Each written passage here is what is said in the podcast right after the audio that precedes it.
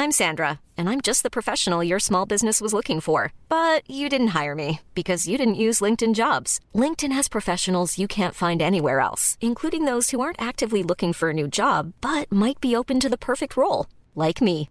In a given month, over 70% of LinkedIn users don't visit other leading job sites. So if you're not looking on LinkedIn, you'll miss out on great candidates like Sandra. Start hiring professionals like a professional. Post your free job on linkedin.com/people today.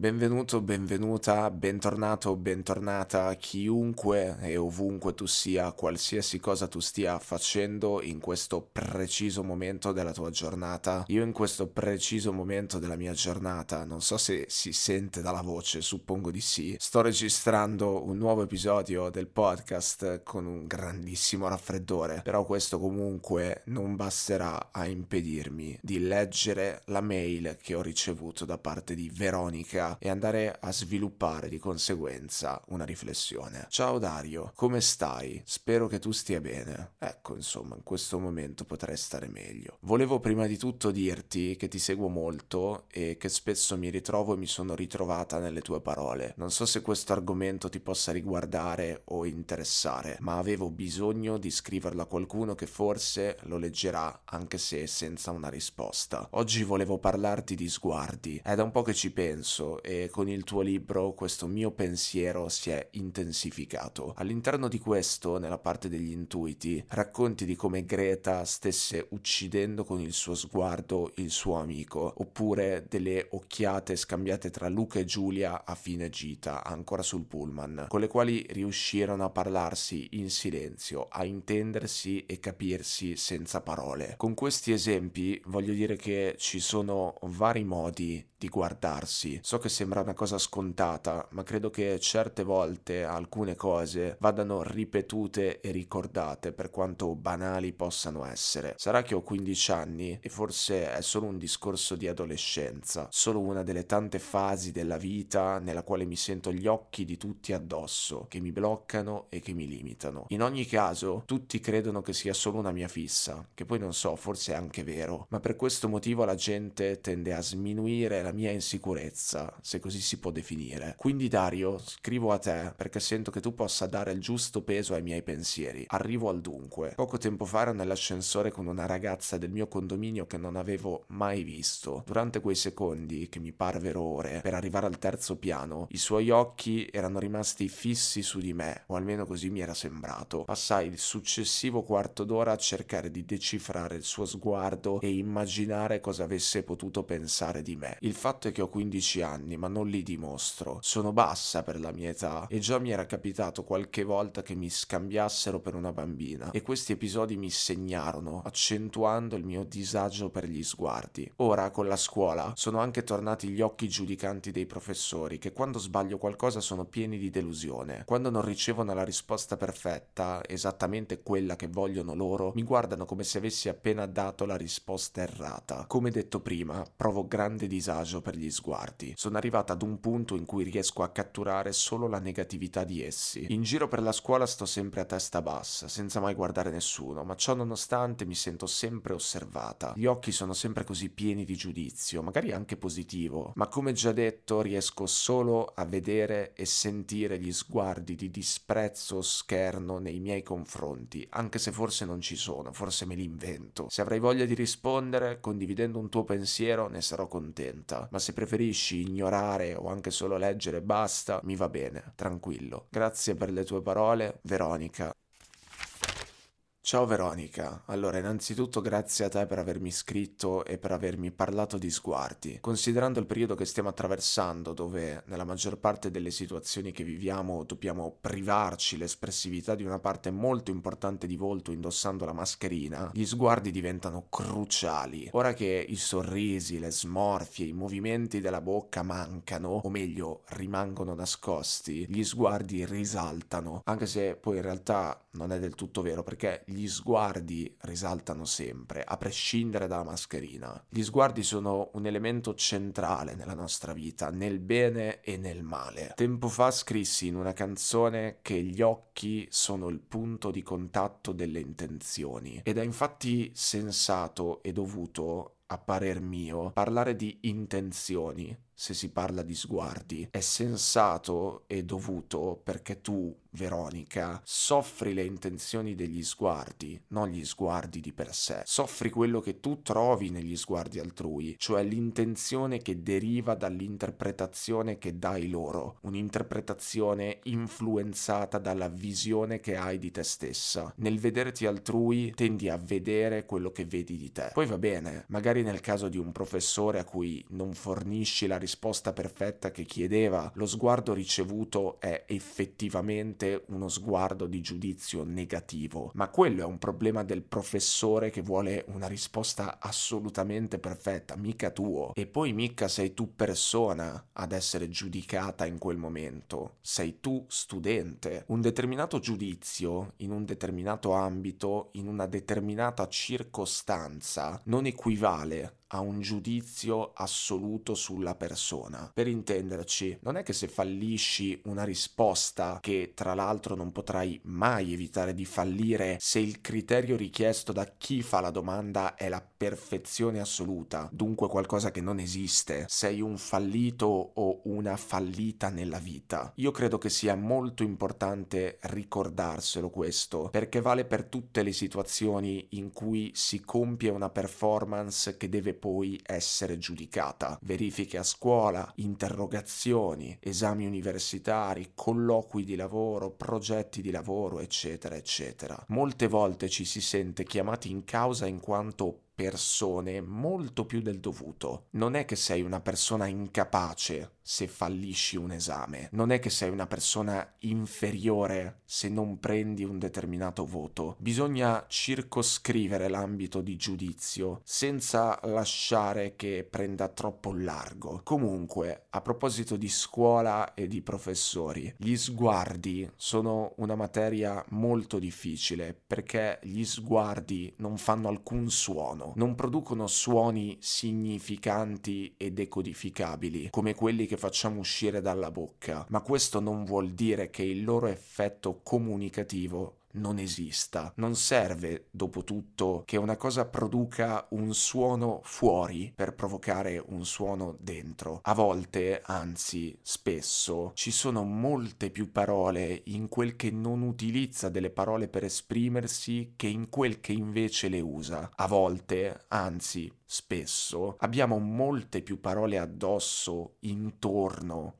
che in bocca. A volte, anzi spesso, ci trasferiamo significati soltanto essendoci nello stesso momento. Ma quel che parla la lingua del silenzio ha un problema molto affascinante, ovvero che dal silenzio si può dedurre tutto e il contrario di tutto. Da uno sguardo, perché gli sguardi parlano la lingua del silenzio, si può trarre tutto e il contrario di tutto. E perché questo è un problema? Perché spesso quello che intendi deriva da quello che interpreti. E quello che interpreti, le intenzioni che decodifichi ti riguarda intimamente. Ecco perché secondo me è sensato e dovuto parlare di intenzioni se si parla di sguardi, di sguardi pesanti nella fattispecie. Gli sguardi raccontano intenzioni, ma non sempre le intenzioni che leggiamo attraverso di essi e che quindi sentiamo dentro corrispondono alle le intenzioni di chi quello sguardo lo produce. Per farla breve, spesso c'è distanza tra ciò che credi voglia dire e ciò che invece è. Per farla ancora più breve e brutta, non è tutto come sembra. In un altro testo di un'altra canzone scrissi che spesso le cose non sono come le si racconta. E se questo vale per molti aspetti rumorosi della vita, figuriamoci per gli sguardi. Gli sguardi poi hanno un valore simbolico non trascurabile. Essi, potremmo dire, sono l'immagine rappresentativa del senso di inadeguatezza, della paranoia, per andare più sul clinico,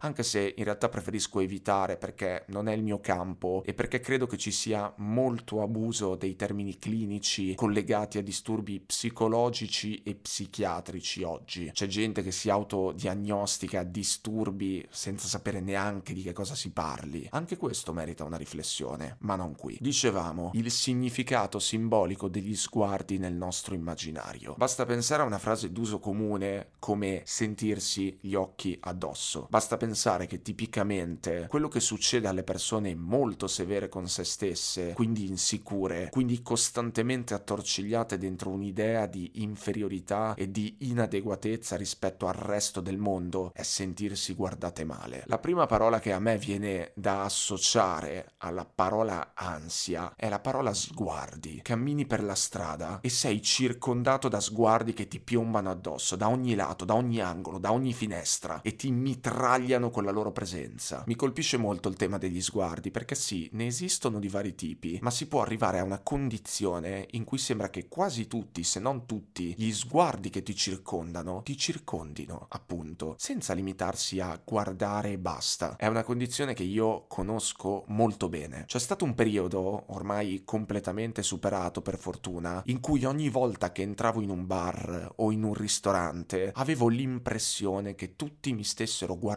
per giudicarmi. Mi bastava incrociare lo sguardo di uno sconosciuto o di una sconosciuta che immediatamente quell'impressione che avevo in testa si amplificava fino a coincidere con la realtà, o meglio, con la mia realtà, perché come scrissi un'altra volta, questo è evidentemente l'episodio delle autocitazioni, perdonami, la realtà è quello che ti inventi. Cazzo, è proprio così certe volte. Se la tua testa si inventa che tutti ti guarderanno per giudicarti quando entrerai in quel bar o in quel ristorante, stai certo che troverà il modo per dimostrarti che è davvero così. Stai certo che basterà uno sguardo, uno qualsiasi, per convincerti che non fosse tutta una tua invenzione, una tua fantasia, bensì che è la realtà oggettiva, la normalità. È questo quello che succede, è questo quello che fanno le proprie fantasie malsane. Creano convinzioni talmente ingombranti da risultare indiscutibili. Ti occupano la vista e la vita. C'è stato un periodo in cui quando andavo a correre per strada, ogni sguardo che incrociavo di persone dentro alle macchine o di passanti a caso mi turbava. Mi turbava perché non vedevo uno sguardo, vedevo uno sguardo intriso di giudizio. Giudizio verso la mia postura, verso la mia corsa, verso il mio star correndo in generale, perché non c'è razionalità, non c'è una logica. Questa roba della corsa ancora mi succede, seppur di rado e con molta meno intensità. Così come ancora mi succede talvolta di sentirmi guardato, scrutato, giudicato nei bar e nei ristoranti. Ed è assurdo, è veramente assurdo che ci si possa ritrovare intrappolati in tali meccanismi, ma poi crescendo si impara, si impara a conoscerli e ad ammorbidirli, cioè a un certo punto ci fai proprio amicizia con questi meccanismi. Dubito possano abbandonarti, dubito possano abbandonarmi, ma si addolciscono con calma, con pazienza, con aiuto, si addolciscono. Il punto è che il disagio che si prova verso l'esterno dipende dall'interno. E vabbè, banale, questo lo sappiamo, però come dici tu Veronica, e qua proprio ti cito testualmente, credo che certe volte alcune cose vadano ripetute e ricordate per quanto banali possano essere. Il giudizio che si avverte da parte degli altri dipende dal giudizio che si dà a se stessi. Gli sguardi non parlano, parlano il silenzio. Gli sguardi non possono creare disagio di per sé. Questo vuol dire che è sempre tutto nella propria testa? No, affatto. Come detto prima, esistono davvero gli sguardi giudicanti, così come esistono davvero gli sguardi di soddisfazione, esistono davvero gli sguardi di condanna, così come esistono davvero gli sguardi di apprezzamento. Esistono nel senso che esprimono davvero quelle determinate intenzioni. Giudizio, soddisfazione, condanna, apprezzamento. Ma quel che ci interessa maggiormente è ricordarsi delle possibili distorsioni derivanti dalle proprie interpretazioni, soprattutto se gli sguardi sono gli sguardi di sconosciuti, ovvero persone con cui non si ha niente a che fare, persone di passaggio, persone che fanno da contesto, persone con cui non si condivide nient'altro che una circostanza, persone di cui sentiamo lo sguardo contro, lo sguardo pesante, ma che nella maggior parte dei casi nemmeno ci stanno guardando. Siamo solo capitati nel loro campo visivo, come ci capita un albero, un palazzo, una macchina, un bidone della spazzatura, una panchina. Io quando finisco dentro a certi miei pensieri fuorvianti, che ormai ho imparato a riconoscere molto bene. Una cosa che faccio è chiedermi prove concrete a loro sostegno. Ad esempio, la mia tesi è che mentre corro per la strada tutti mi stiano guardando male e tutti mi stiano giudicando? Va bene, dimostramelo. Una tesi, per essere sostenuta, necessita di prove concrete, no? Non prove mentali, non altri pensieri. Se io andassi davanti a un giudice e gli dicessi Salve giudice, io penso che tutti mi guardino male mentre corro per la strada, lui che cosa mi risponderebbe? Secondo me prima si farebbe una risata e poi, dovendo svolgere il proprio lavoro, mi chiederebbe le prove. Che prove hai a favore di questa accusa